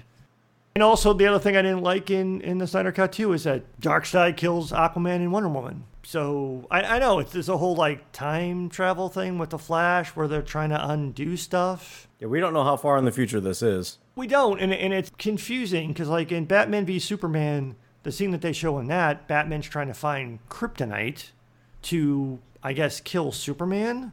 But how does killing Superman solve the Darkseid problem? And then in the Snyder Cut, they also referenced the whole thing with Flash saying that Lois is the key. You gotta save her. So just simply saving Superman means that Superman can defeat Darkseid? Well, but in the flashback in that, he doesn't even know what he saw. He thinks it was just kind of a dream. So he doesn't really know if it was a vision or what it was. He's very confused by that. And there is no vision of Darkseid or anything there. It's just Superman. So Superman is a bad guy in that vision. And he already kind of saw Superman as a bad guy because, like you said, the first time they see him, he's destroying the entire city in this fight. Didn't even try to pull it outside of the city. So I can see the points that it's there, but again, it's so rushed that it's hard to see. And I don't think there was ever, I don't know if it was just implied and just not shown. A lot of the other stuff I just mentioned was actually Cyborg's vision that when he plugged into the Mother Box when they were doing the resurrection, right, that showed him, oh, we do this, Wonder Woman and Aquaman get killed by Darkseid, and Superman turns into a villain because Lois is dead. So Cyborg saw that. I guess it's implied that he shared that with them. Because I wasn't really sure, like, at the end of the Snyder Cut, what are they going to do? Are they going to undo Lois's death? Where were they trying to get to? My guess is the cosmic treadmill, I think is what it is. That Flash uses to go to change time? Yeah, I'm guessing that's what they're trying to go to. But again, they're unclear. We don't really know. That's the future. They're pulling parts from, again, a lot of this is based on New 52, and even a lot of this story of Snyderverse, you know, and the Darkseid invasion is how the Justice League came together in the New 52. Maybe that's my disadvantage. I'm only familiar with some of the characters and stories. I'm not as familiar with the New 52. Yeah, and in the Injustice storyline, that's part of the storyline is it's actually Joker kills Lois Lane, and then Superman kills Joker and then just doesn't stop. And so that's kind of the idea is if for some reason Superman loses Lois Lane and he loses that portion of his humanity and love, where's the line? you know, maybe he's not necessarily joining Darkseid for Darkseid's sake, but maybe he's deciding to rule the Earth on his own. And Darkseid just happens to be there with him. Yeah, because that's going back to that other thing that's confusing of with the Superman's dads, like Jonathan Kent, kind of making it ambiguous whether Clark can be a symbol of hope or whether or not he should be involved at all.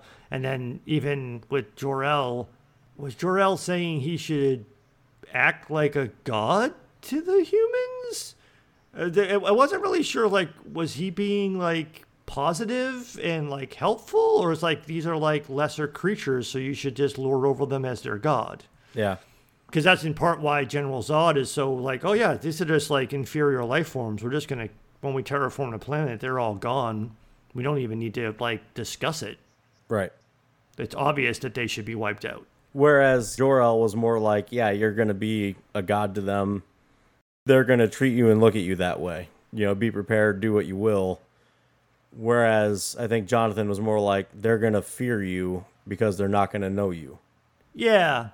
And then the whole thing, too, with Batman v Superman with Flash is like, you were right to fear him, fear him. Yeah. Talking about how, like, in the future, and even in that movie, the Flash is like, did I come back too soon? I came back too soon. This isn't the right time. Yeah. So warning again that Superman is more of a villain than a hero in the story arcs that they've put together across these three films.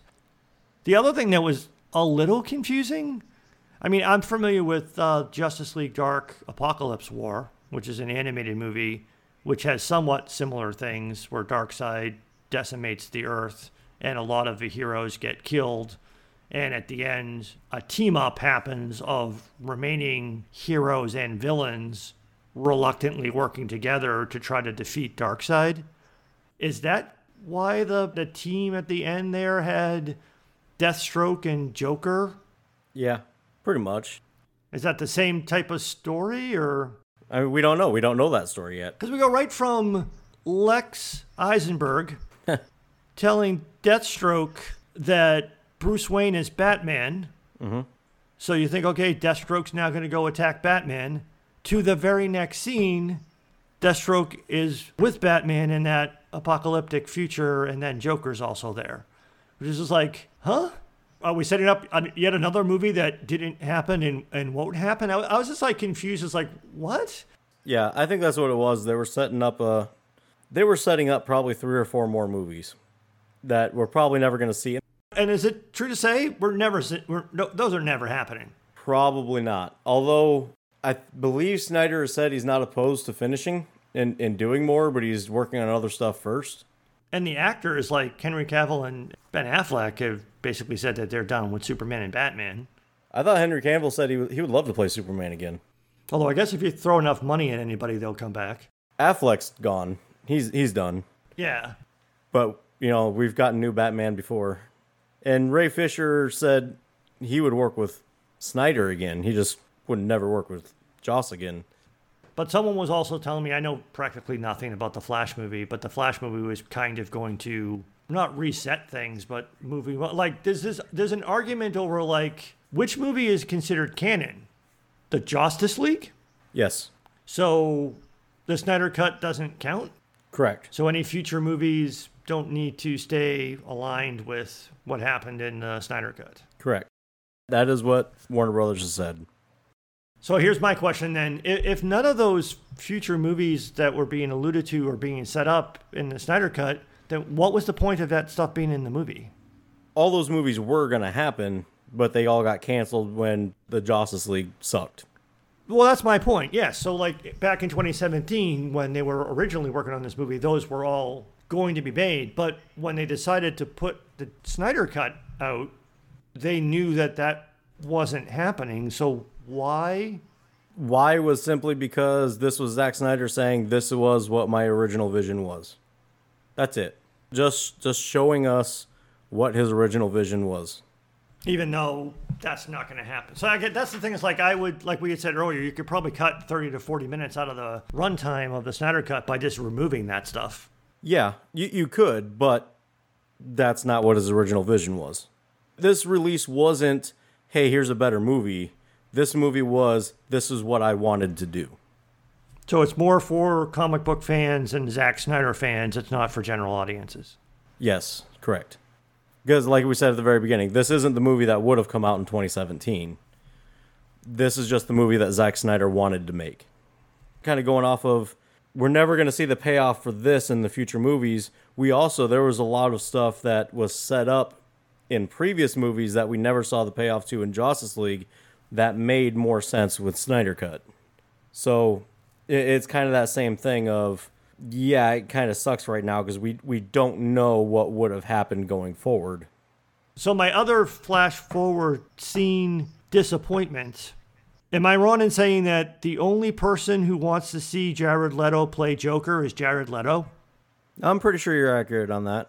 And I've been saying it since that scene came out was the exact same dialogue with a different actor would have been good. But with that actor, it sucked. It did, yeah. And that it took me out of it. Exactly. If you maybe, I don't know, put it on mute and just watch the closed captioning and don't look at the script. I don't know how you would do it, but it's like, yeah, Jared Leto. It wasn't bad Joker dialogue or bad Batman Joker interaction. It's Jared Leto that ruins it. Yeah, exactly. I mean, I have nothing to add to that. You are 100% correct. I agree with every part of that. I really wish they would have recast or just never cast Jared Leto for Joker. Yeah. Anything else before we get into our metaphorical ratings? Yeah, I think that's about it. All right. What do you got for your metaphorical rating? My metaphorical rating is not impressed. This is what Superman says to Steppenwolf when Superman shows up in the anticlimactic fight scene at the end of the Snyder Cut. So that same reaction of Superman not being impressed with Steppenwolf is my reaction to the Snyder Cut. Although I disagree with almost everything you've said, I understand conceptually what you and other people are saying about the Snyder Cut. But for me, I'm not impressed. And as I said earlier, I have no intention of watching any of these Zack Snyder movies ever again. One of the things that I had actually tweeted is, there is a difference between being bad at telling a story and telling bad stories. For me, Zack Snyder tells bad stories. It doesn't matter to me how well he tells a bad story. He's still telling bad stories, which is why I don't like the Snyderverse. Okay. For me, my metaphorical rating is pizzazz. It takes something that was dull and ordinary and just makes it a little more exciting. It just gave that added little glitter, that little throws of sprinkles that just make it a little bit better, make it a little more enjoyable. That's what I liked about it. And it comes into simple details. Like one thing, we were talking about the future scenes at the end. And you notice Mera was carrying two tanks that look like gas tanks. What was in those? Water? Exactly. How many people do you think got that? I did, but I didn't care. Why was water in there? Because she can't breathe air. No. It's because that's what her power set is. She manipulates water. Oh, that too. So she had to have water with her because otherwise she's useless. Oh, yeah, that's true. She does that. Yeah, I was thinking more of that. She can't breathe above. She's full Atlantean, but they can't breathe on land a little bit. Yeah, which is something they don't really. I mean, they say something about, oh, he was on land and breathing fine, but then all of them are breathing fine on land. Yeah, because Diana's like, oh, he's a water breather. And Bruce's like, oh, no, I talked to him on land. And she's like, oh, he's a half-breed. Yeah. Well, we've never seen any of the Atlanteans struggle to breathe on land. Right. There is one in both versions that has this, and it's a burning question that I really need an answer to. Are you ready? Okay. Where does Aquaman keep getting his shirts? Because he keeps taking his shirt off every time he goes into the water, but then every time he comes back out of the water, he's wearing a new shirt. And his shoes. Yeah. His boots, his shirts, his sweaters, his coats. I mean, he's still wearing his pants and stuff when he goes in, but he's always taking his shirt off before he goes in the water, but has a new one. And it's not Atlantean shirts either. It's regular human shirts. That's a main staple of that Icelandian economy, is there's a T-shirt store on the shore. Oh, that's his first stop. He gives them fish and they give him shirts. There you go. And he just has like some foot lockers of shirts around. So when he's going to emerge, he throws one on. Could be. Shirt magic is one of his hidden powers. Apparently. And when do we get to see him cut off his own hand and shove a hook in it, in the stump? I got that reference. I like Jason Momoa. Mm-hmm. But the more I see of him as Aquaman, I don't like him as Aquaman. I actually agree. Are you starting to see why I don't like the Aquaman movie? The Aquaman movie is only good on the first watch.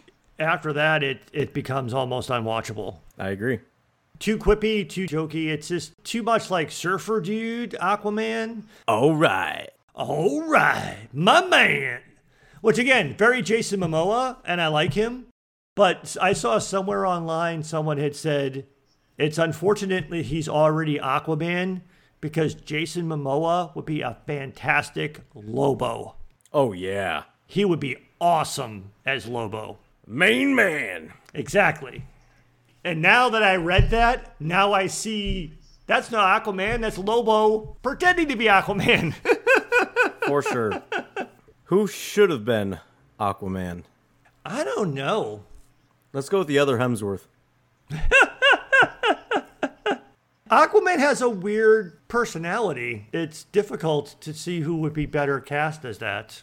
Especially, I mean, they're trying to introduce him as sort of the younger, somewhat younger version before he had taken on, do more of an origin story for him, which for the material that I'm familiar with, I'm never really, the only really origin story stuff I'm familiar with is Aqualad. I'm never really familiar with Aquaman's origin story. I'm not really either. He just was always there. Exactly. All right. Well, that's all I got.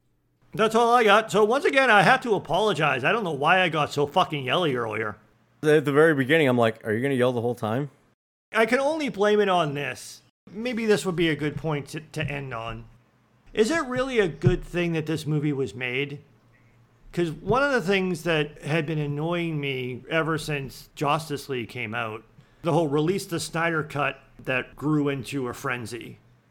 Because the fans who were calling for that were just being, a lot of them were being very, the social media version of me yelling so much. Yeah. Being very belligerent, attacking people.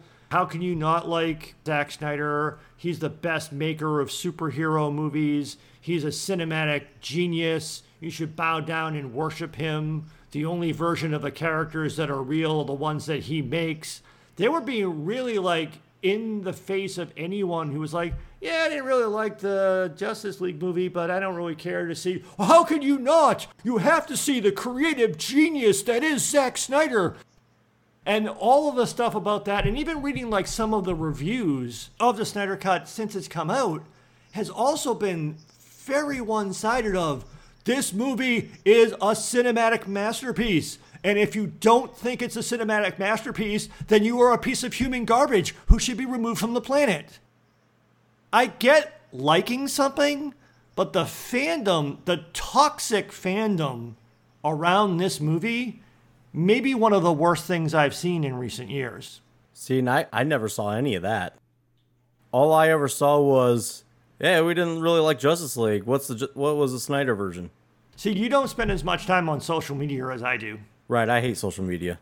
And you should not spend time on social media. It would infuriate you. Oh, I'm sure it would. Social media has been a toxic cesspool. I would even go so far as it's even worse than how the Star Wars fandom got split by The Last Jedi. And it got ugly there for a while. And Star Wars fandom? Yeah. I think it was even uglier around the Snyder Cut. Well, I'll say the reason I like that this came out is it showed there is an audience for longer movies that may go direct to streaming services. Because they're never going to put these longer movies, not regularly at least, out at theaters because it's harder for them to make money. They don't have the turnaround time. But there's an audience for them to be made for streaming services. And maybe they do go to, maybe instead of one long movie, they split it up into parts and do series. You know, we'll see.